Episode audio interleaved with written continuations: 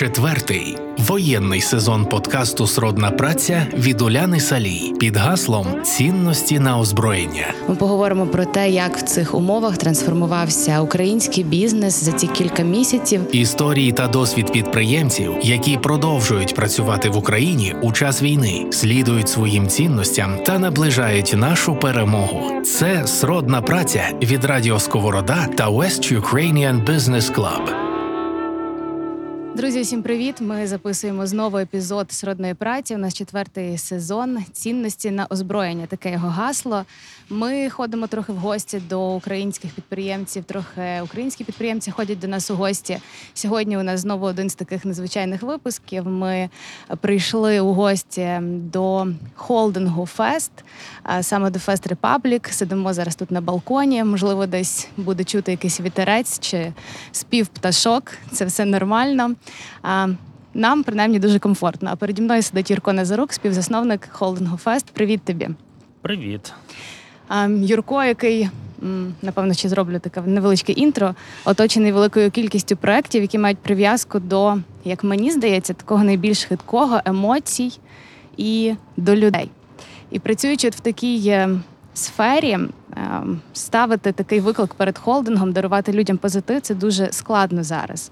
Але попри те, напевно, самому ще більш складно бути нещасливим в таких ситуаціях, коли треба сіяти добро навколо і підтримувати свій бізнес, який побудований, знову ж таки, повторюсь, на емоціях. Тому просте питання, як ти зараз, як ти справляєшся з тією повномасштабною війною? Особисто ти. Воно все по-різному, як і в кожного. Тобто ми всі пережили ті всі моменти і синусоїди, про які нам постійно розказували там психологи. Тобто тут ж від цього не втечеш, тому що який би ти не був керований власними емоціями, своїм психологічним станом, ти все одно піддаєшся. Але коли ти розумієш на сьогодні, коли моя родина поруч зі мною, коли ми розуміємо, що в світі, в Україні є набагато небезпечніші точки, ніж там, де ми живемо зараз. І коли ти маєш якісь цілі, я можу сказати, що я на сьогоднішній день цілком щаслива людина. Ми багато спілкуємося з підприємцями, які зараз ведуть бізнес в Україні, і часто чуємо таку думку, що все, що було до повномасштабного вторгнення, обнуляється. І вони будують все по-новому. Тобто, говорять, що навіть і репутація деколи не рятує. Абсолютно все по-новому треба робити. Як це відбувається з холдингом «Емоцій Фест»? Як він працює зараз? І чи можеш ти теж так сказати, що ви після 24-го обнулилися і працюєте абсолютно по-новому? Комунікуєте з людьми абсолютно по-новому? Дивись, ми маємо дуже багато бізнесів, але все одно ми працюємо десь ціннісно з однаковою групою людей. Тобто ми завжди кажемо, що є там люди, які до нас приєдналися всередині команди. В нас завжди так побудована ця якась така атмосфера, що людина або просто йде швидко, або залишається надовго, тобто приєднується до нашого світу. І те саме ми робимо з людьми, з якими ми працюємо. Тобто, чи вони купують одяг, чи вони купують книжки, чи ходять в школу, чи ходять в наші ресторани, вони або приєднуються до нашого світу, який ми побудували, або не приєднуються. І кожен має на це право. Тому ми з ними завжди мали... Чому приєднуються? Тому що цей світ побудований на певних цінностях. І ми завжди були чесними, відкритими, ми завжди, зрештою, робили те, що ми говорили. І тому спосіб комунікації в нас він не помінявся. І очевидно, що якщо говорити про бізнес, бо бізнес все-таки, коли ми сидимо і говоримо про бізнес, то він має одні цілі. Він має заробляти гроші, і його вимірність є такою. Так? Тобто, коли ти говориш про фонд, чи про церкву, чи про іншу громадську організацію, вимірності є інші. А як би хто там не хотів обманювати про соціальний імпакт, про ще щось там, бізнес – це і бізнес, його вимір є таким. То, звичайно, що для бізнесу зараз ті часи, вони є, такими...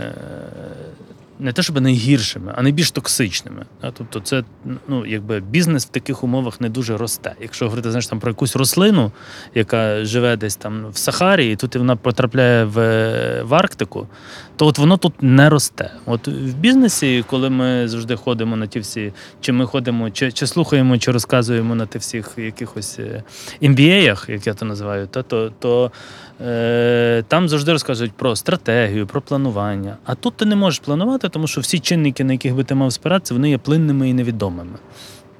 І тому для себе це треба прийняти як факт, що ти живеш дуже коротким періодом, і твоя задача просто згрупуватись і пройти цей період, і зрозуміти, і пройти з найменшими втратами. І тоді, коли ти після того всього можеш почати, ти маєш почати це не з нуля. От таке завдання. Тобто, очевидно, що перше завдання – це зберегти якомога більше людей і зробити так, щоб вони працювали.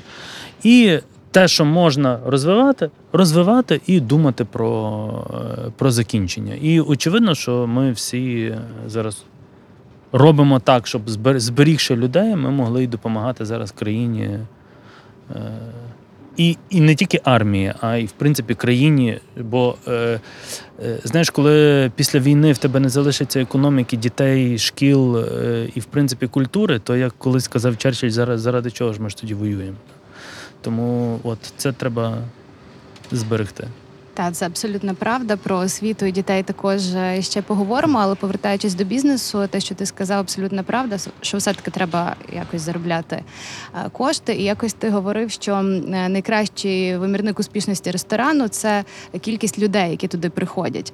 Тобто завжди має бути багато людей. Це... Він не найкращий, він по суті єдиний. По суті єдиний, так. І коли стоїть черга до тебе, то це супер круто. Але сталася пандемія, коли люди нікуди не ходили, всі закрилися вдома. І це була не перша наша пандемія, так? Ми трохи говорили з тобою до того. І, може, те, що окрім ресторанного бізнесу у вас є ще інші напрямки, які можуть підтримувати один одного, це стало таким хорошим помічником того, що бізнес може вистояти і бути стабільним упродовж всього часу. Чи погоджуєшся ти з тим? І коли вперше ви це зрозуміли, якщо це так, що треба ще щось робити, якісь ще напрямки розвивати? Ми це не один раз розповідали, коли це раптово сталася тоді епідемія чи то свинячої грипу. Бо ми, по суті, до сих пір не знаємо, що це було. Та знаємо, що епідемія, коли була Тимошенко. Так говорять, дійсно. А що там, яка там та пандемія була, невідомо. Але у будь-якому випадку ми тоді були в дуже активній фазі розвитку ресторанного бізнесу, і ми постійно переінвестовували всі кошти, котрі ми мали. Тобто будь-яка зупинка там на короткий період, вона була для нас дуже такою трагічною і критичною. Крім того, все було в кредитах, і коли в тебе раптом, я не пам'ятаю, скільки в нас тоді було закладів, 5, певно. І коли раптом в один день забороняється діяльність ресторанів, просто ніхто не ходить в ці ресторани, то вулиці спорожніли абсолютно. І ми розуміємо, що ми мусимо, як ти маєш, зупинився, ти ж мусиш заплатити комунальні, ти мусиш заплатити зарплату людям, ти мусиш щось сказати, вийти, сказати, хлопці, ми не працюємо, і ти не знаєш, скільки це буде тривати. І ми розуміли, що ми фактично тоді були 3 тижні, десь близько місяця ми були в такому стані. І ми справді тут збиралися кожен день в такому кризових засіданнях і розуміли, що капець, тобто ми можемо не витягнути і ми просто збанкрутіємо. І після цього ми прийняли рішення, у нас тоді була наглядова рада вже, в якій був незалежний член Юрко Заставний, який тепер став залежним, бо він тепер керує в нас певним бізнесом. І ми зрозуміли, що ми мусимо робити ще щось, щоб не піддаватися ризикам, які можуть бути для ресторанного бізнесу, а він все ж таки є доволі ризикований. Через те, що це не є речі першої необхідності, це не є хліб, це не є речі, які просто зупинять твоє життя, так? Тобто ти можеш і не ходити в ресторан. І ми зрозуміли, що ми мусимо займатися ще чимось іншим. І так у нас почали зароджуватися різні напрями, якими ми почали теж жити. І тому я вже давно кажу, що я навіть не пам'ятаю, коли я був на якихось там ресторанних тусовках, бо вони, по-перше, мені не цікаві, а по-друге, ми давно вже не просто ресторатори. Тобто в нас є свої речі, кожен же живе своїми якимись там кураторськими проектами, і кожен змінює світ як може. А ресторани – це таке рідне, І обов'язково. Хоча до сих пір, навіть минулого тижня, ми ще займалися новими проектами ресторанів. От, до речі, чи розпочали якісь нові проекти з початку повномасштабного вторгнення? Ми відкрили «П'яне вишнє» за кордоном. Тобто ми розуміємо, що це треба там ти можеш прикладатися. Так? Тобто ми думаємо над тим, щоб відкривати далі реберні за кордоном, розвивати «П'яні вишні». І, скажімо, зараз є проекти, які активно розвиваються. Так, тобто з ресторанами, от ми вчора з Андрієм навіть дискутували цю всю історію, бо ми там думали над відкриттям такий великий колаборантський проект для того, щоб зробити такий крутий коктейль-бар, який ми хотіли робити перед війною. І ми розуміємо, що зараз не тільки він не буде працювати, а що це якось аморально, що там, коли в тебе там прилітає, а ти тут сидиш з коктейлем. Так. Тобто, мабуть, це не час зараз на такі проекти. Але це добрий час на те, щоб міркувати над новими історіями, які будуть відкриватися вже після. І прикладатися за кордоном. Про інші бізнеса, то давай поговоримо, ти спитаєш, я тобі розкажу. До речі, я так розумію, ти від самого початку був в партнерстві, і, напевно, тебе теж багато питають про твоїх партнерів, як це працюється, бо в підприємців теж розходяться думки, хтось не хоче взагалі ні з ким нічого ділити, ніякі бізнеси, і, боронь Боже, мати якогось партнера. А це я неодноразово чую, бо часто теж буває на бізнес-конференціях і MBA-ях, як ти кажеш, і так далі. Але ти відповідаєш за креативну складову. У вас є 3 співзасновники основні, окрім управляючих партнерів і цих людей, які займаються більшістю твоїх проєктів. Ти займаєшся креативною стороною, хтось займається більше фінансами, хтось займається більше технологіями. І от якщо так подумати, якби от був такий ще один удар для бізнесу і для тебе, якби тобі довелося робити це все самому без партнерів, як ти думаєш, чи вдалося би це тобі? Я думаю, я не був би таким щасливим. Це ж, я завжди так кажу, поєдную це з одруженням. Є дуже багато формул любові і існування сімей. Це ж теж партнерство. І тому комусь щось там пояснювати, знаєш, як то кажуть, найгірше лізти в чужу сім'ю. Угу. І щось там між ними, бо все одно ти будеш крайній. І у нас є певні домовленості, яких ми дотримуємося. Одною з ключових домовленостей є спільне інвестування. Тобто, якщо говорити вже якщо ти хочеш поговорити про бізнес, то ось тобі про бізнес. То спільне інвестування. Це означає, що все, що ми не робимо окремо. Тобто я не можу собі, я можу, але ми про це домовились. Тобто я тоді порушую цю домовленість. Я не можу собі взяти просто і зробити там маленьке видавництво або маленьку якусь там зброярню і виробляти маленьку якісь там ніж чи пістолети. Тому що тоді моя увага буде розділятися, і мені буде здаватися, що там, де в мене більше відсотків чи менше, я маю більше часу приділяти. І тому ми вирішили, що все, що ми не робимо, робимо разом. Тобто хтось хоче це вести, веде, так, але ми інвестуємо разом, і це ключова історія через те, що ти розумієш, що би ми не робили, ми зі всього однаково заробляємо, і чи я сьогодні займаюся шоколадом, чи авіацією, чи рестораном, чи будь-чим іншим, для мене це все однаково. І це ключова історія в партнерстві. Друга історія – це довіра, яка без якої ніяк. І довіра – це не лише, що чувак, потримай $100, я тобі їх довіряю. Тут більше навіть не про це. Тому що в певний момент, коли твоє життя не настільки залежить від $100, то стають... Знаєш, дуже багато є великих бізнесів, які можуть посваритися бо вони вже заробляють багато за, наприклад, місце на парковці. Чого він там паркується, а той не паркується. І воно все починається від таких дріб'язків. А тут більше довіра до того, що коли там хтось подзвонить до Андрія і спитає, а що ви там думаєте, давайте ми щось придумаємо з вами. Він каже, що ти ліпше з Юрою про це поговори. І то саме, коли до мене дзвонять, ми там кредит якісь банки, слухайте, я взагалі бажаю ті банки, то все. Такі, до Андрія йдіть з тим. І ми якісь сфери своєї діяльності просто довіряємо один одному. І ми розуміємо, що це окей. І, відповідно, це дає мені змогу сконцентруватися на речах, які мені більше подобаються, на речах, які я краще вмію робити. І я там це теж неодноразово кажу, що є два типи цього теперішнього слова «паразиту» креативність. Це, бо в мене є своє відношення до тих всіх креативних кластерів, креативних класів і цієї пурги. Тобто є два види креативності. Одна – це зробити одиницю, а друге – з одиниці зробити 1000. От я займаюся цією креативністю, яка робить одиницю, а Андрій займається тою креативністю, яка робить з цієї одиниці 1000. І я роблю одну «П'яну вишню», переконую, що вона працює, і далі в більшості я навіть не був. А хлопці займаються іншим. І тому всі щасливі в своїй креативності. Подкаст «Сродна праця» з Уляною Салій. Якщо говорити про довіру, то це ж такий добрий стовп, на якому тримається весь бізнес. І то не тільки та довіра між вами має бути, а й довіра до людей, які з вами працюють, до ваших працівників.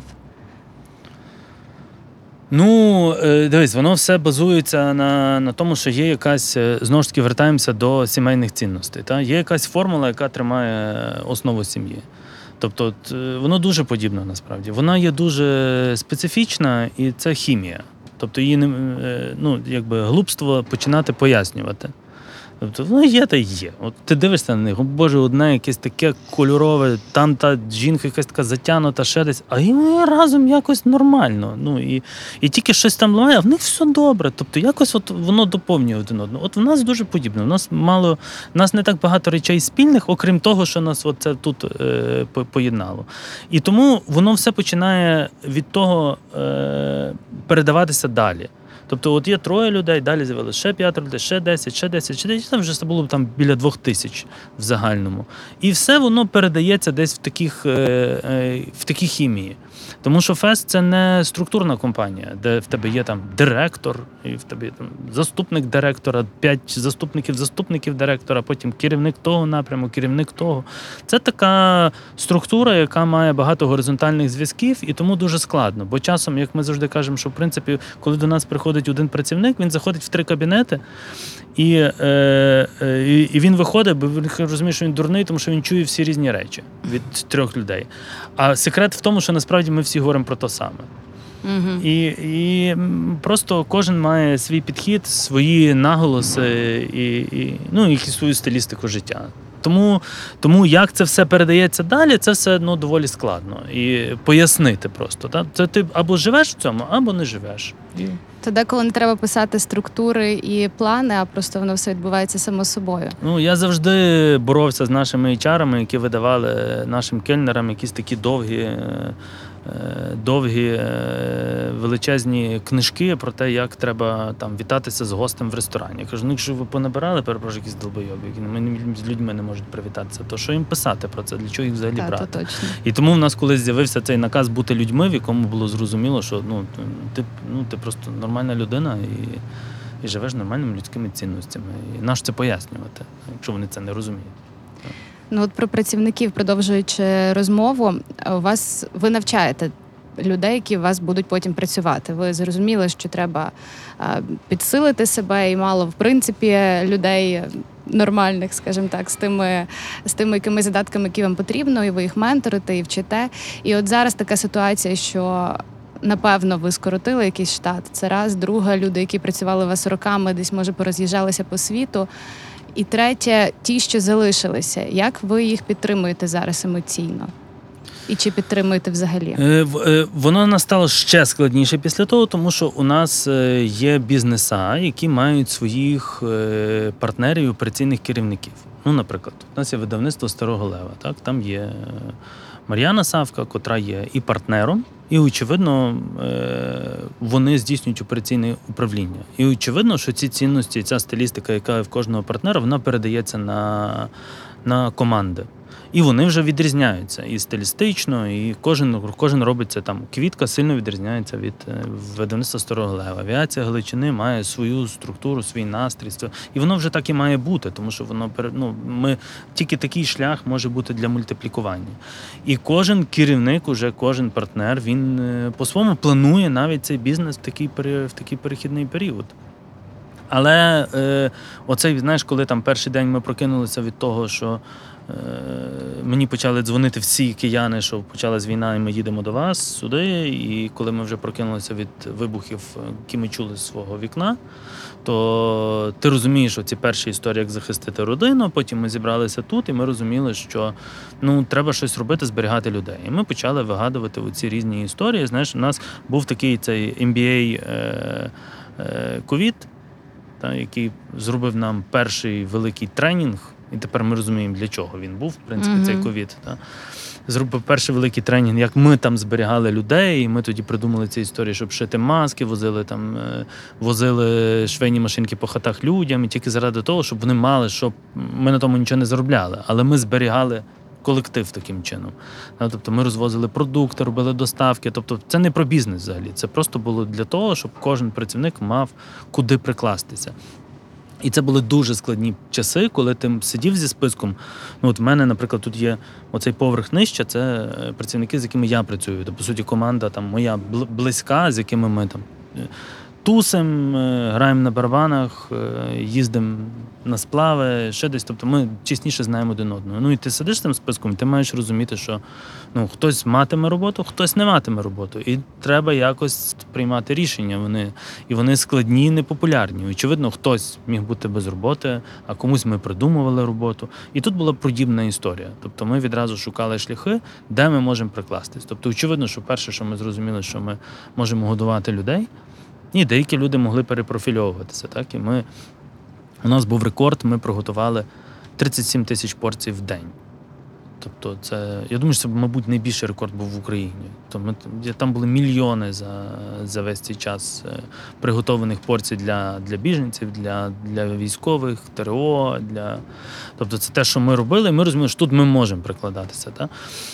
Ми почали організовувати медіа-центр з Офісом президента, оцей Ukrainian медіа-центр, який є в Правді. Так? І там частина теж людей було наших працівників. І очевидно, що ці проекти, які могли працювати, потім була ця дебільна історія з забороном алкоголю, яка, в принципі, обмежена всі алкогольні історії. Це просто для мене це чистий популізм. Але це така, якби... Ще один удар по ресторанному бізнесу знову. Це просто безглуздя і, я вважаю, таке... Якщо під час війни це шкідництво, так? Але місцями популізм затьмарює розум. Коли ти в житті нічого іншого не робив, знаєш, займався тільки піаром, то воно так і закінчується. Але то таке.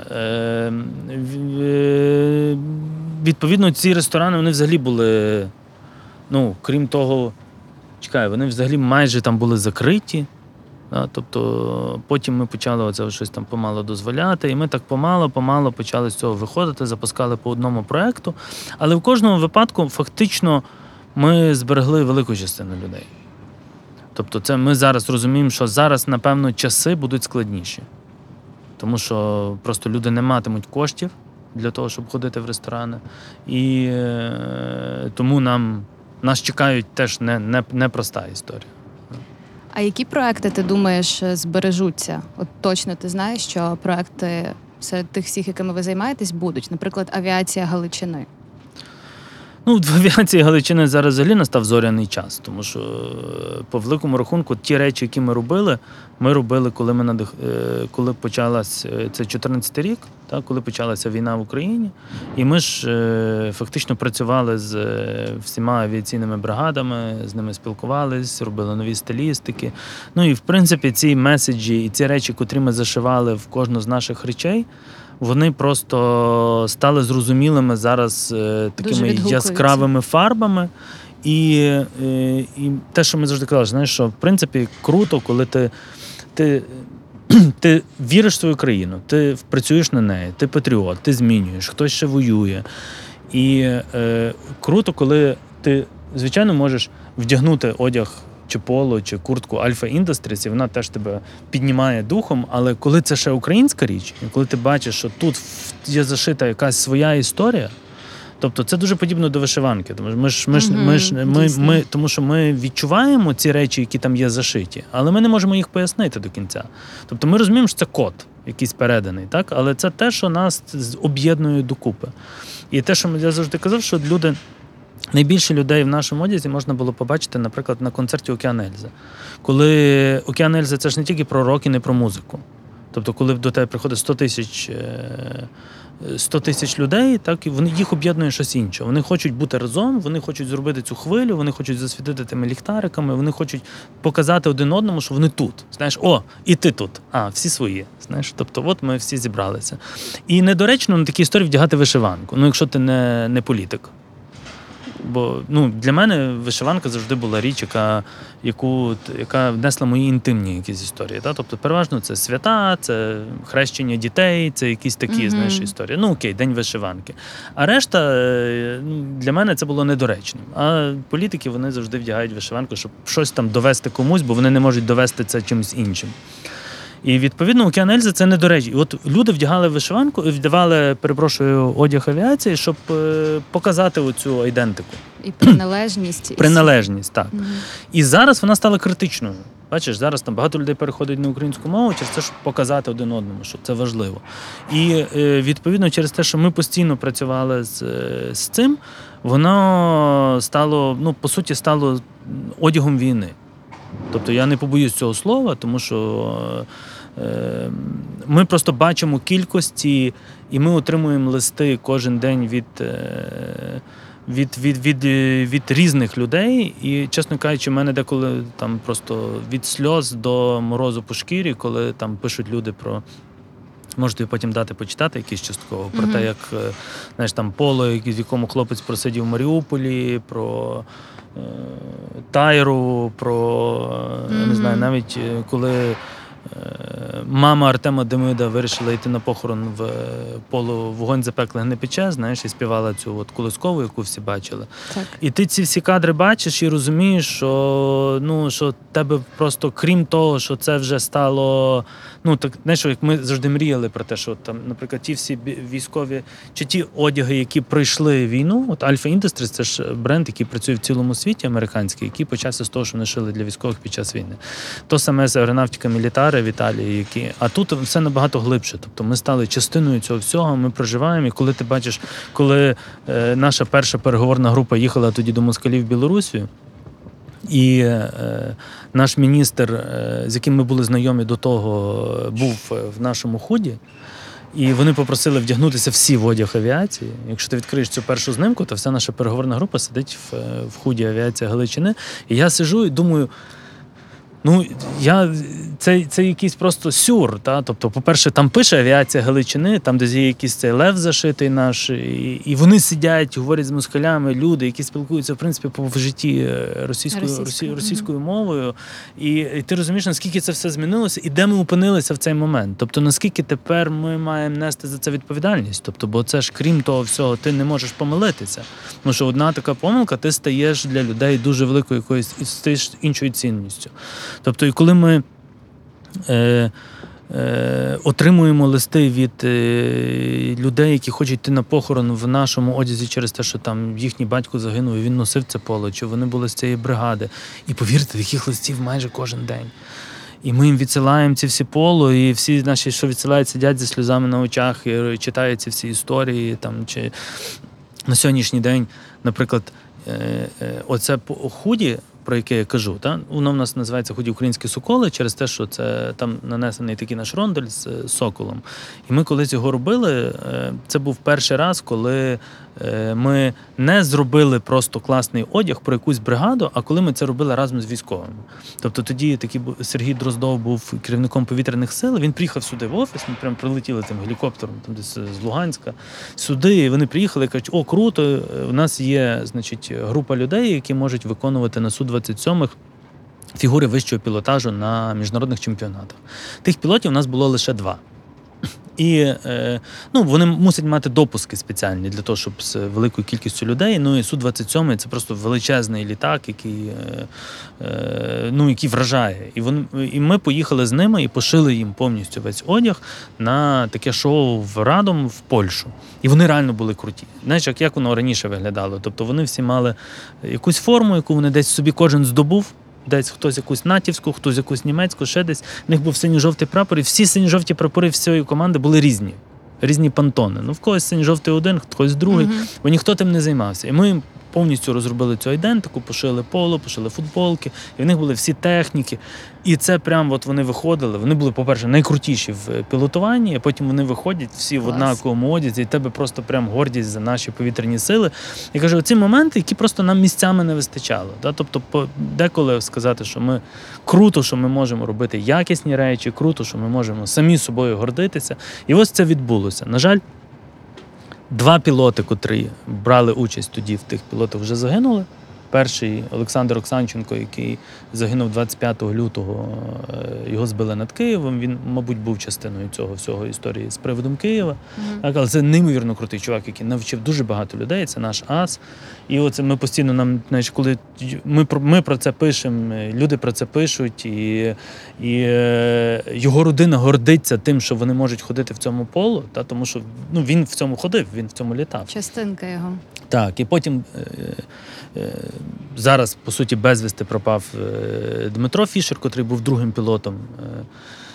І, відповідно, це для нас стало просто такою інтимною історією, і люди це відчувають. І, наприклад, ми пілоти захотіли, всі пілоти, які літають на винищувачах, захотіли літати в наших худі сила. Ми їх не шили, насправді, для пілотів. Тобто це було мультихуді, з яким ми виходили на Kickstarter, на Indiegogo, ми їх продавали в Японію, в Америку. Тобто це така штука, там, де ти маєш дощовик, і ти засуваєш, і вони кажуть, ми хочемо робити в цьому. Ми зробили таку спеціальну серію, яка називається Independence War, і вони тепер літають на всіх винищувачах, тільки єдина була потреба їм, бо вони через те, що вони деколи літають верногами, то в них на шлейках тут протиралось. Ну, так як ми не робили це, ми не знали про те, що значить, люди будуть верногами носити поло і висіти на шлейках, то ми їм зробили посилення отут на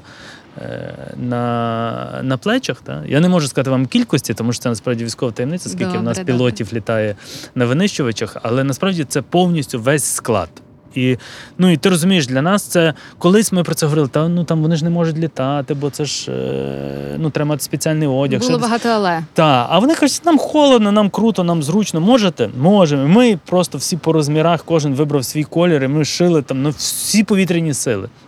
А тепер нам вони всі шлють, як вони пролітають наші худі десь там над якимись там об'єктами. І ось воно там тепер міністр оборони, коли їде на черговий Рамштайн, черговому міністру оборони іноземних країн дарує.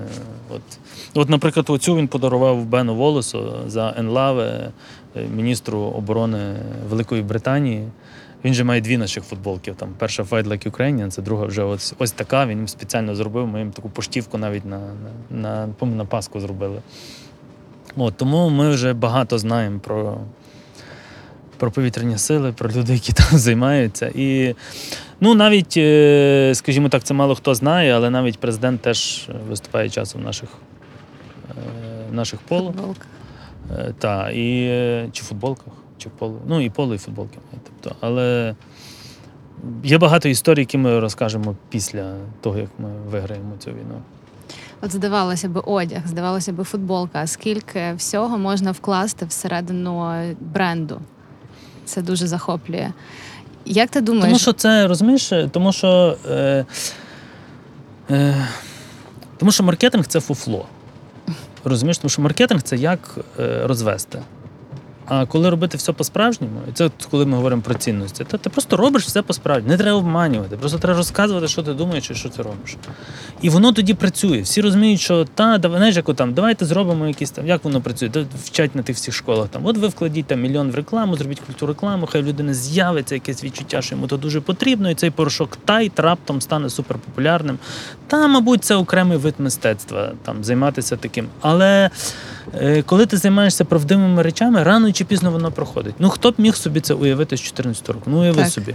Чи є якийсь такий геніальний маркетолог і бізнесмен, який би міг просто запроєктувати оце все? Давайте авіація вийде на такі... Тобто ми зросли там в рази. Тобто ми набираємо людей, ми купуємо обладнання, ми віримо в цей проєкт, тому що ми розуміємо, що це вже частина нас. Але ми це робили щиро. Тобто кожна річ, яку ми робили, ми намагалися щось змінити і довести. І ця вся ідентика, вона була перероблена там, по суті, для великої частини повітряних сил. І це не про гроші. Тобто це не те, щоб там це треба було. Ні, ми відчували в тому потребу. Ми відчували, що так, мені круто вийти і показати отут УА, коли ти десь там виходиш в Лондоні в аеропорті і бачиш таку саму людину тут. І цій людині круто. І це відчуття, яке з'являється там в тої людини, яке нас починає несподівано об'єднувати, це виявляється для нас зараз дуже важливо. Бо виявляється, що українці мають ці речі, які можуть об'єднати не тільки українців, а й цілий світ. І ми пробували це так зашити, не розуміючи цього, так? Раціонально не пояснивши це. І тому це все базується все-таки на відчуттях, на відчутті тому, що ти робиш, на відчутті своєму власному, що це правильно. І тоді це люди відчувають. Тобто цей одяг просто, знаєш, як по Wi-Fi чи Bluetooth. Ти приходиш, ти це не бачиш. Але ти раптом, з'явилося, є мережа. Значить, все окей. 4-й воєнний сезон подкасту «Сродна праця». Мені здається, ще ти кажеш, маркетинг – це фуфло.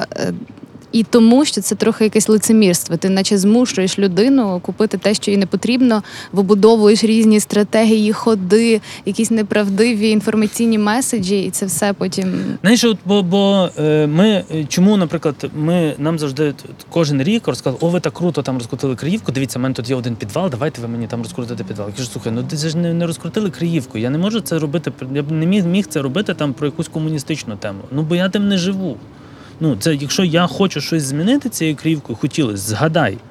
Це тоді, коли в мене є купа листів, коли нас там звинувачили в націоналізмі, бо ми що робили? Заставляли людей говорити на вході «Слава Україні». Тобто, і це «Слава Україні» ми заставляли говорити там близько 500 000 людей за рік. І це рекордна кількість, напевно, «Слава Україні». А тепер? Як все змінилось? Та? І ми це робили тоді на відчутті. І моєму особистому, що мені хочеться це змінити. Що я вважаю, що це булшит взагалі обговорювати історію і виносити її в політику. І... Тому що все, що воно робилося завжди, от одна з суттєвих змін, котра сталася під час війни, це те, що вся платформа, на якій існував наш політикум, а насправді ми не можемо не говорити про політиків, бо всі зміни в країні можуть бути лише через політику, цивілізовані. Так? Тобто робилися на роз'єднанні. Тобто всі займалися роз'єднанням. Тобто хтось там російською, хтось українською, хтось про Схід, хтось про Захід, хтось про Росію, хтось про ЄС, хтось про традиційні, хтось нетрадиційні. Тобто виходить, що ти базуєш свою айдентику на роз'єднанні. А війна змила цю історію. Тобто всі зрозуміли, що вони хочуть тут жити. Це принципово. Всі зрозуміли, що не може бути іншого вибору. Вектору життя в геополітиці. Просто він неможливий. Так? Всі зрозуміли, що їм важливо вижити і далі працювати тут. Нам дуже важливо буде після війни це дотиснути до кінця, тому що в 2014 році ми не дотиснули, і як наслідок ця війна теж є як наслідок цього. І, і відповідно, мене це теж тоді дратувало, що УПА не може роз'єднувати. По-перше, воно вже не існує. Так. Як там ми уб'ємо, хто би не говорив, як була така одна пісня, зараз з'явилась, там ми уб'ємо Бандеру, хоч він і портрет, знаєш. Тобто, і відповідно, це така от історія. Ми не можемо з цим воювати. Це просто має перейти в категорію нашої гордості за те, що ми в певний момент свідомо вирішили бути незалежним і перший раз почали, не перший раз, окей, але потужно захищатися і воювати за що? За незалежність. І тому мене завжди це просто бісило. Як може країна, яка отримала незалежність, там взагалі ставити під сумнів людей, які одні з перших воювали за неї. Тобто вони ж не мали інших цілей. Тобто, чи вони когось вбили? Під час війни, напевно, якщо вони воювали зі зброєю в руках. Чи це міг бути поляк, чи москаль, чи німець? Напевно. Ти підозрює, українець міг потрапити. Бо це була війна. І навіть тоді не було айфонів і фейсбуків. Ти міг і не знати, хто це. Так. Вони потрапили в такий час. І тому мені дуже хотілося це викинути просто з політики, ще щось, і поставити це в рівень там ресторану побутової історії. Це наша історія, ми не дискутуємо. І як бачиш, воно вдалося. Оце те, що ти кажеш про черги ресторанів, воно з'явилося якраз від того, що люди розуміли, що ми їх не розводимо. Ми почали говорити про авіацію як про проект, в якого зараз зірковий час, який буде продовжувати жити і далі. І от як ти думаєш, ваш освітній проект – це також один із тих, який треба розвивати, в який треба вкладати багато і який буде жити далі?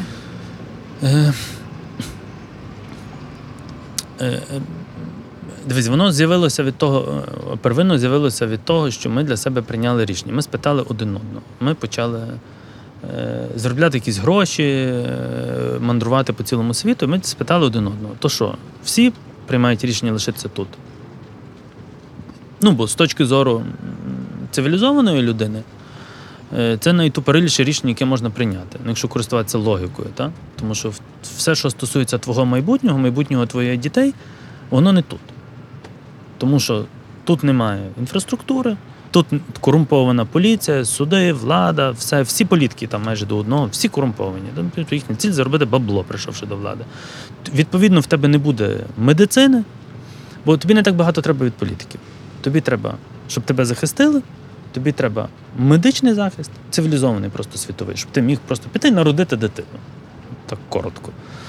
І тобі треба освіта. І все. Більше, решта, все ми самі робимо. Ну, ми ж тому зробили тут Fest Republic, щоб огородити парком, сказали, ми тут все самі зробимо. І будемо розширювати нормальну територію далі. І відповідно, ці речі, вони в Україні були і є не зробленими і не мали перспектив. І тоді, коли ми все-таки сказали один одному, так, ми вирішили, що ми будемо тут жити, ми тоді казали, тоді нема варіантів, тоді ми мусимо братися за якісь речі і почати їх змінювати. І ми говорили про два напрями, це медицина і освіта, яку би ми хотіли зайнятися. І ми постійно, хотіли, це ж так, я хочу зайнятися, і що далі? І відповідно ми почали в це вникати кожен по-своєму. І в нас було там декілька підходів до школи. Перший проєкт ми почали робити Тобто ми з Андрієм сіли, поїхали до Гудзяка і кажемо, дивись, ми хочемо робити школу, хочемо робити ЗУКУ, але в мене був основний острах того, що зробити приватну понтову школу – це отак. Тобто я всіх тих людей знаю, які можуть заплатити за ту школу. У нас не таке велике місто. Але я не хочу, щоб вони всі віддавали дітей в ту школу. Я хочу, щоб ця школа, по-перше, була масовою, відносно масовою, приватною, так? Але щоб цей проєкт міг бути для тих людей, з якими ми постійно працюємо. Тобто для нас важливий середній клас, бо тільки середній клас може дати поштовх в цій країні. Відповідно, щоб уникнути цих всіх історій, УКУ нам було потрібно як щит. Тому що хто би там не прийшов, що ти там помахаєш перед Гудзяком чи УКУ. Так? Тобто в тебе є церква, і це всіх є добрим захистом для різних соціальних історій. Це така репутація дуже добра вже зразу. І ми почали робити його разом, цей проєкт з УКУ. Це була така в нас співпраця. Ми, УКУ і оці селезіани, котрі мали такий фантастичний ліцей Клементія Шептицького. Тобто два отці, котрі займалися тим ліцеєм, і вони, як воно відбувалося, їм не вистачало, наприклад, він був там платний, бо їм треба було просто заплатити за, тобто не те, щоб просто заплатити зарплати, комунальні, там ще десь. І, відповідно, приходила мама і казала, я не маю грошей більше. А вони ж отці, вони ж не можуть сказати, ми те виженемо дитину, бо в них інші цінності. І отці домовлялися з отцями в Італії, щоб вони їх садили на круті грошовиті місця на Різдво, і вони в кінці року сідали, їхали, там сповідали, заробляли гроші, повертали цей мінус. Тобто, просто фантастична історія, знаєш. І супер хлопці, ми почали це робити, і ми розуміли, що ми все-таки, що ми робимо як фест, ми робимо як бізнес. Тобто хтось за це має заплатити. А в них є оця річ, яку вони не можуть перейти. І ми розуміли, що якщо ми зараз не домовимося, то ця структура буде мертвонародженою. Тому що там школа зараз, якою я займаюся, в Конституції записано, що в нас ціль зробити 100 шкіл. І, відповідно, якщо воно буде як... І насправді, це наше право на вибір такої моделі. І я досі вважаю, що вона правильна. І ми домовилися, що ми не будемо робити школу разом через те, що цей конфлікт може виникнути пізніше. Ми, друзі, всі до сих пір спілкуємося, кльово, допомагаємо один одному, це все класно. І ми почали робити, потім у нас був другий підхід, і ми вже почали робити школу спочатку були ще такі двоє дівчат-партнерів школи, цей садочку «Веселі» та «Розумні», але у будь-якому випадку ми самі вже в це війшли і розуміли, що для нас воно... І ми були праві через те, що рахуй ковід, в ковід нам би треба було закрити школу, якщо б вона по моделі була дотаційною. Угу. Ну, просто треба було би закрити школу, тому що ми би не мали за що докласти в цю школу. А вона нормально пройшла ці періоди. І ми до сих пір залишаємося, мабуть, одною з найдешевших шкіл приватних у Львові, і це є навмисно.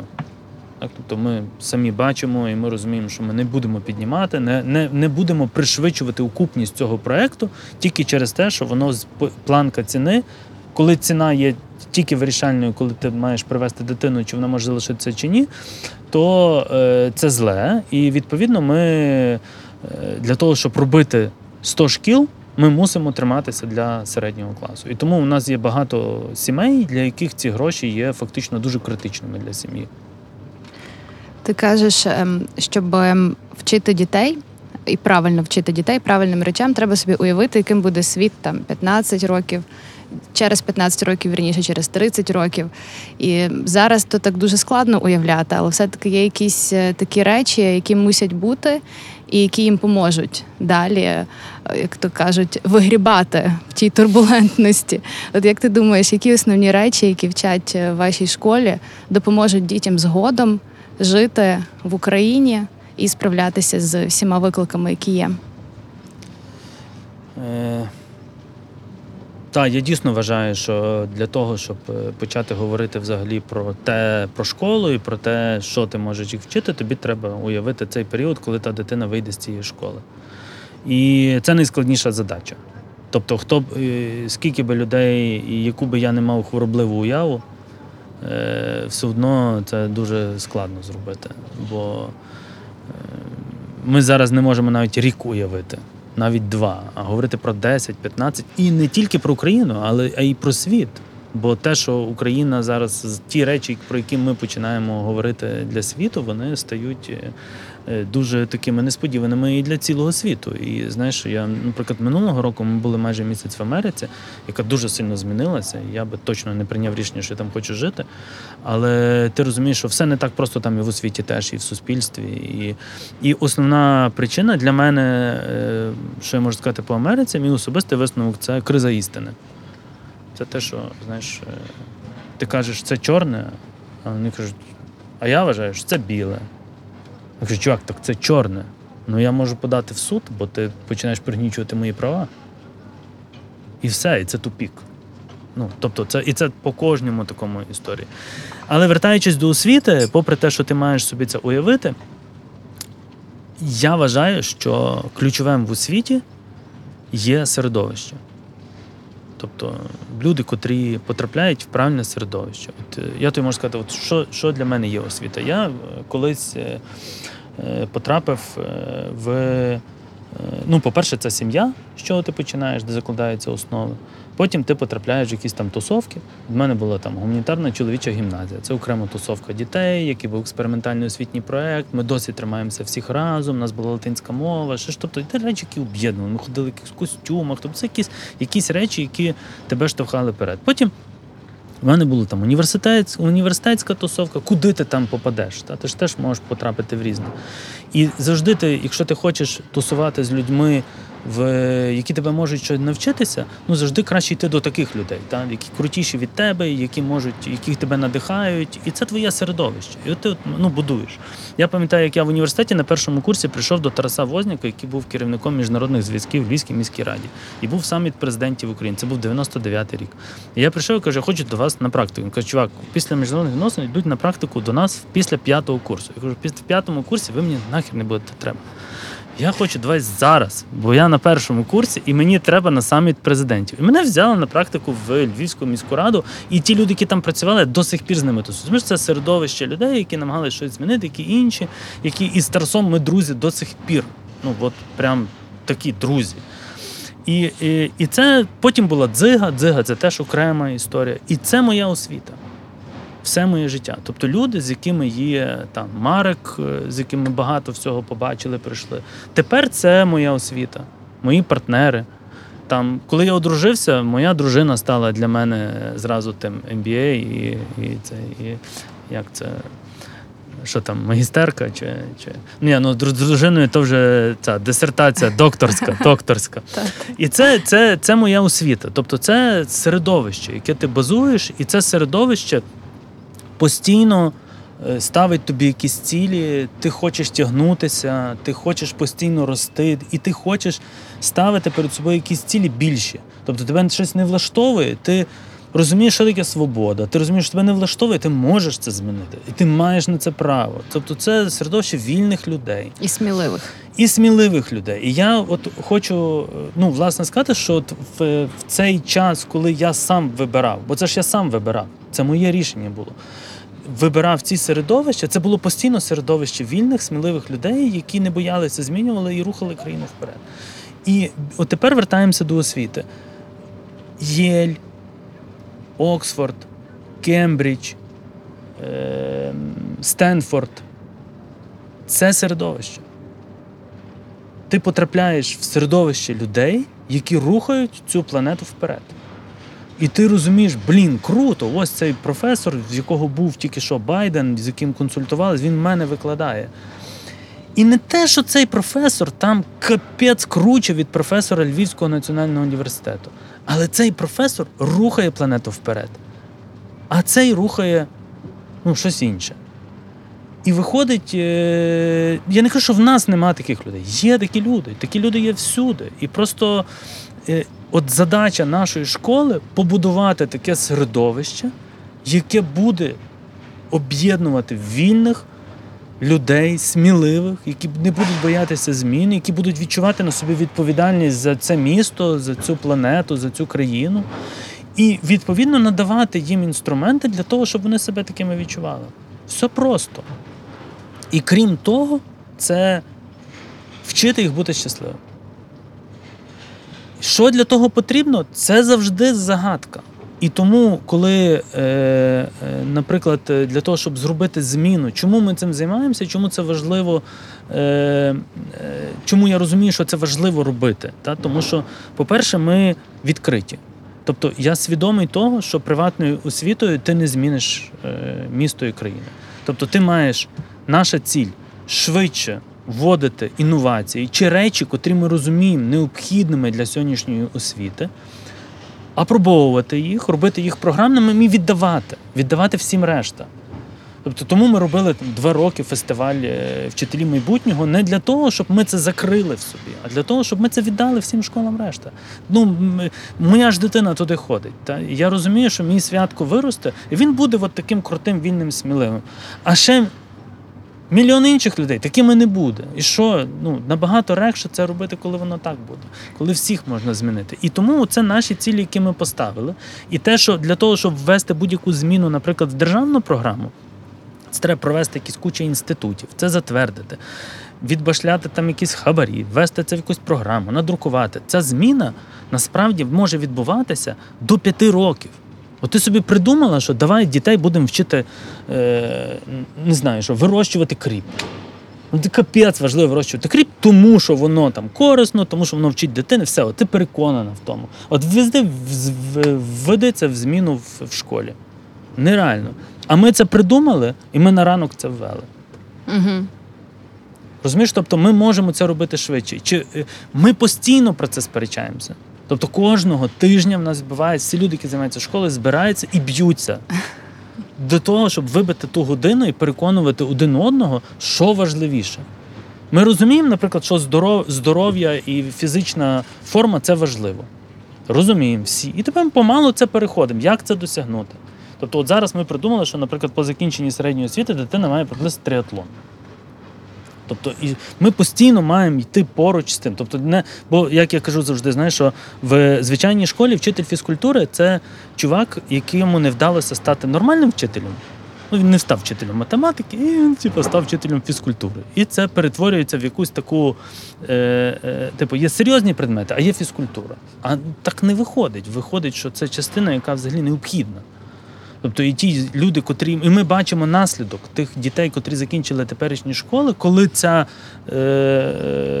фізичне виховання було чомусь на якомусь там останньому місці. Хоч я свої перші кросовки купив, коли я одружився і почав бігати. До того для мене спорт – це якась взагалі була незрозуміла історія. Але я переконаний в тому, тому що є от така історія. Крім того, один з, наприклад, ключових історій практикування того, що ти можеш бути щасливішим – це заняття спортом. Це завжди допомагає. Тобто всі дослідження в світі вказують на те, що це одна з практик, яка робить людину щасливішою. І, відповідно, от ми такі штуки починаємо шукати. Тобто ти хочеш, щоб, наприклад, у Львові розвивалася велоінфраструктура. Це ж норм, всі про це говорять. Правда, навіть будують велодоріжки, роблять якісь там конференції, запрошують, вони, я бачу, там приїхав чувак з Головою, який там з мером зустрічається, гладить кота того черговий раз, він же буде той скоро кіт, як той палець того Никифора, знаєш, загладжений. Затерти. Бо це основне, що до Львова ніби заходять в мерію. От і всі оце типу тим, а що з цим, як це вводити? Це ж треба вводити в освіту. А ми, наприклад, один раз вивезли нашу команду в Ізраїль. Ну, у нас там була там крута програма, ми намагалися їх надихнути, як країна там власною такою, знаєш, там, харизмою, як це?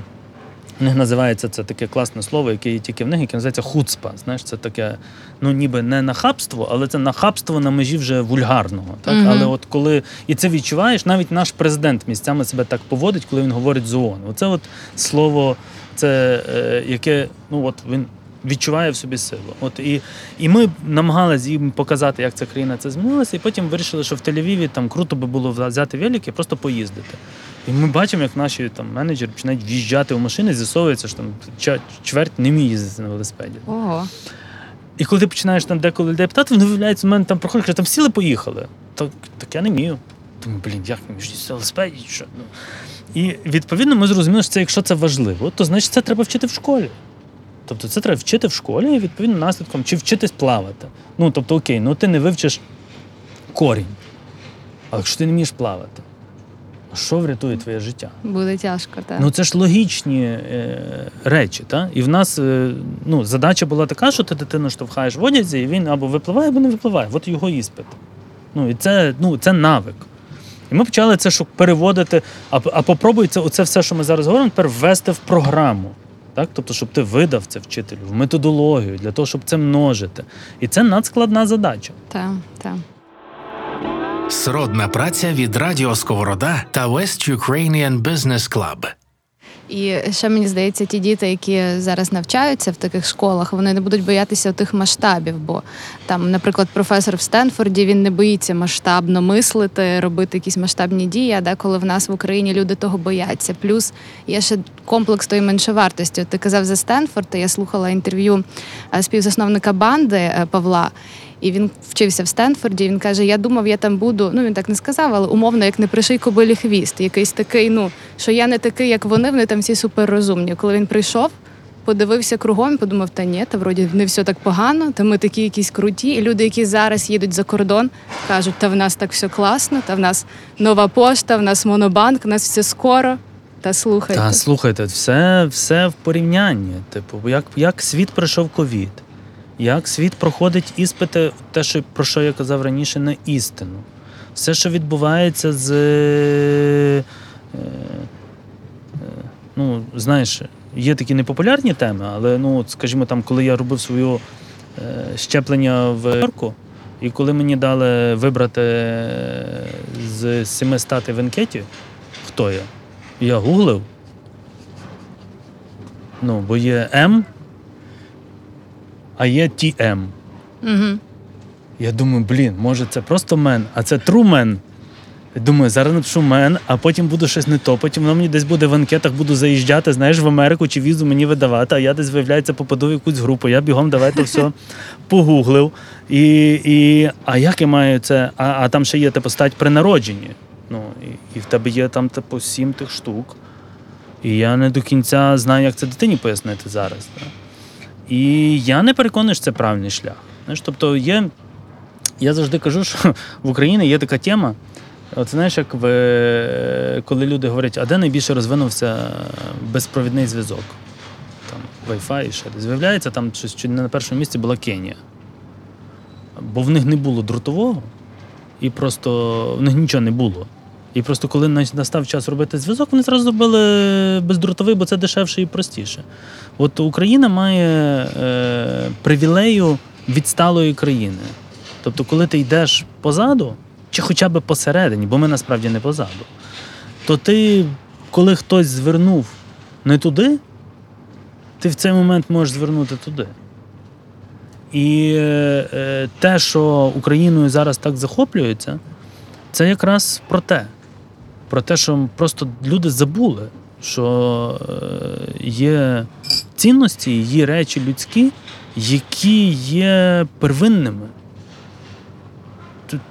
Первинними. Так? Тобто ти не можеш, коли ти бачиш по телевізору, чи ти йдеш по вулиці, і ти бачиш, що там вбивають людину або там копають жінку чи дитину. І ти не будеш її питати, а ти звідки, ти хто, там, як твоє прізвище? Ти в НАТО взагалі? Угу, я розумію, про що ти. Чи не в НАТО? Для мене це ж речі, які ти переводиш їх в такий вимір, та трошечки нижче побутовий. І ти розумієш, наскільки це ненормально. Та? Тобто, в принципі, там обговорювати ті всі речі, там, і наскільки бездієві стали ті всі ООН, всі ці структури. Так, ми всі побачили їхню крихкість. Це не але ти ж розумієш, що це, тепер вертаємося, не те, щоб крихкість, це вже фініш. Тут чувак, який приїхав на другий день селився в нашому готелі, в нас війна, ми тут всі цілодобово, там, я тут з пістолетом на роботу їжджу. Ти розумієш, що все, війна, ми готуємося, тут бетонні блоки ставимо. А чувак каже, а де ваш джакузі в готелі? Нема, ой, я так не можу. І ти розумієш, от і все, от і це, можна це все закреслити. І коли там цинічно приїжджає генеральний секретар ООН в Київ, і по ньому стріляють ракетами, він навіть не робить заяви. Тобто ти розумієш, що просто під цим витирають ноги. І це означає, що ми всі стали таким тригером світовим. Тобто те, що ми просто стали сміливими, виявилось, що це стало екзотикою. Так. Справжність, цінності, які ми пропагуємо і бережемо. І всі, чому вони всі їдуть сюди? Вони хочуть доторкнутися до цього. Дійсно, як до чогось екзотичного. Вони хочуть зрозуміти, що воно так, воно працює, знаєш. Тобто речі, коли ти починаєш задавати там прості питання, ти бачиш, що таке смерть, бачиш, як воно, що ти не можеш, бачиш імпотентність всіх цих лідерів, бачиш гордість чуваків з ЄС, які прийняли рішення і самі настрашились цього рішення, наскільки вони можуть бути круті, що вони, в принципі, як структура перший раз прийняли якесь рішення, яке б, знаєш, там, пацаняче. Знаєш, як то кажуть, це чоловіче рішення. Окей, добре, це може там, як це тепер, не модно казати, це якась маскулинність чи ще якась фігня. Але ти розумієш, про що я? Розумію, що це екзистенційне рішення. Це тоді, коли ти лишився тут, і ти, в тебе летять ці ракети, ти на них дивишся і кажеш, факов, чуваки. Бо там, де цінності, там є і принципи. А їм деколи не зрозуміло, що таке принципи, як можна не здаватися, не віддавати території і не домовлятися. Бо є принцип, не домовляйся. А де там робота, а де там якийсь KPI, там ще десь. А от там ти дивишся на це відео, це тільки, ти розумієш, що чуваки там пішли прибирати в Чернігові і зробили дискотеку. Та? Ти бачив, це, мабуть, це відео, та? Вони там крутять, українські діджеї крутять, чуваки роблять. Це речі, які запам'ятовуються на все життя. Тобто це те, що буде творити тепер цю країну, твою особистість, це те, що буде тепер штовхати, це те, про що будуть говорити історики, це те, про що будуть писати книжки. І зараз є шанс це поширити, і нам рухнутися вперед, і поширити, і бути причетними до цього. І відчуття цієї причетності до великого, до там, по суті, це майже містифікація. Тобто уяви собі, ми там скільки років там говоримо про Богдана Хмельницького, як про щось там таке божественне. Бо воно так далеко було від нас. Там якісь козаки з тими люльками, що там палили якийсь Стамбул. Там. І ще про Бандеру, знову ж таки. А ми живемо в такий час. Так. Ми живемо в час таких людей, просто великих людей, великих змін, великих перверзій. І більше того, ти маєш просто шанс долучитися до цього. До історії. Стати частиною цього. Стати частиною цього пориву. Воно все збережеться. Тобто, і тому ніхто не хоче їхати звідси. Так, то правда. Хоч і багато вимушено поїхало. Це теж правда, але багато і повертається. Теж не треба про це забувати, сподіваємося, що якось воно... І тому, знаєш, вертаючись до школи, я вважаю, що зараз це питання реально Ради національної безпеки і оборони, і це питання безпеки, зробити так, щоб 1 вересня у нас запрацювали школи. Тому що Європа і весь світ зробить все, щоб ніхто з українців не повернувся в Україну. Тобто ми маємо про це говорити меркантильно і голосно, тому що вони зроблять все і заплатять будь-які гроші. Тому що вони опинилися на межі природнього приросту, у них немає людей, їм треба діти. Хоч і в Україні падала народжуваність, ми теж переживали за те, як ми наберемо нових дітей, тому що кількість дітей, котрі народжуються, з кожним роком в Україні теж падає. І на сьогоднішній день 500 тисяч українських дітей вже інтегровані в освітню програму Європейського Союзу. Тобто це діти, котрі вже мають можливість вчитися в європейських школах, і це дуже багато. І якщо ми не запустимо школи у тих місцях, де це можливо, бо я розумію, що в Бахмуті школу неможливо зараз запустити, і ми не дамо добрі освітні процеси, добрий захист, то буде біда. Ми недавно говорили з Лідою Білас, КМДШ, і теж про це, що якщо діти полишаються в школах, то люди, відповідно, менше повернуться, а потім осядуть, і це сильно впливає. Ми з тобою так добре говоримо. Наостанок повернемося до бізнесу і цінностей. У нас інший запис одразу після тебе. Вже трохи спізнюємось, але наостанок хочу спитати з твого досвіду і з того, що ти робиш, з всіх твоїх проєктів, от як би ти сказав, для всіх підприємців, чому і що треба робити, щоб бізнес був таким гнучким, таким стійким і, як кажуть, на роки? Ну, по-перше, робити те, що тебе пре, і задавати собі питання, що тебе робить щасливим. Якщо в цім... Бо ми до цього питання, як би ми не обманювали один одного, ми вертаємося рано чи пізно. Чи пізніше, чи коли будемо собі задавати питання, що нас робить щасливим. І те, що робить тебе щасливим, має потрапляти в твою діяльність бізнесову. Тоді буде успіх. Я щиро переконаний, що питання чесності, питання побудови колективів і взагалі бізнесів на спільному бажанні змін, на свободолюбивості, воно є дуже важливим. Але перш за все це задавати собі питання про щастя. От зараз, насправді, яка зараз в мене ціль стоїть, це разом з крутою людиною, яка одна з найбільше в світі займається цим питанням, розробити нову програму для українських шкіл про уроки щастя. Тобто уроки щастя в нас в школі є. Бо, знаєш, я про те, що дуже просто, як знову ж таки в всіх MBA-ях це говорить. Про те, що якщо ти ставиш перед собою ціль, і ти навіть не маєш часу про те, щоб над нею подумати або артикулювати, то ти її ніколи не досягнеш. От уроки щастя в нас для того, щоб в тебе був час формально виділений, коли ти думаєш над досягненням своєї цілі, як бути щасливим. От і те, що ви робите в своїх бізнесах, має робити вас щасливим. І тоді всі решта це відчують, бо те, що би ти не робив, чи це продукт, чи він медійний, чи він його можна з'їсти, чи носити, він теж трішечки має робити тебе щасливим. І тому оце загальне поширення того великого щастя, воно робить успішним бізнеса теж. Дякую, Юра, тобі за розмову, за твої відповіді. І слава Україні! Героям слава! Заходьте, ви знаєте, де мене знайти. Обов'язково. 4-й воєнний сезон подкасту «Сродна праця» від Уляни Салій під гаслом «Цінності на озброєння». Ми поговоримо про те, як в цих умовах трансформувався український бізнес за ці кілька місяців. Історії та досвід підприємців, які продовжують працювати в Україні у час війни, слідують своїм цінностям та наближають нашу перемогу. Це «Сродна праця» від Радіо Сковорода та West Ukrainian Business Club.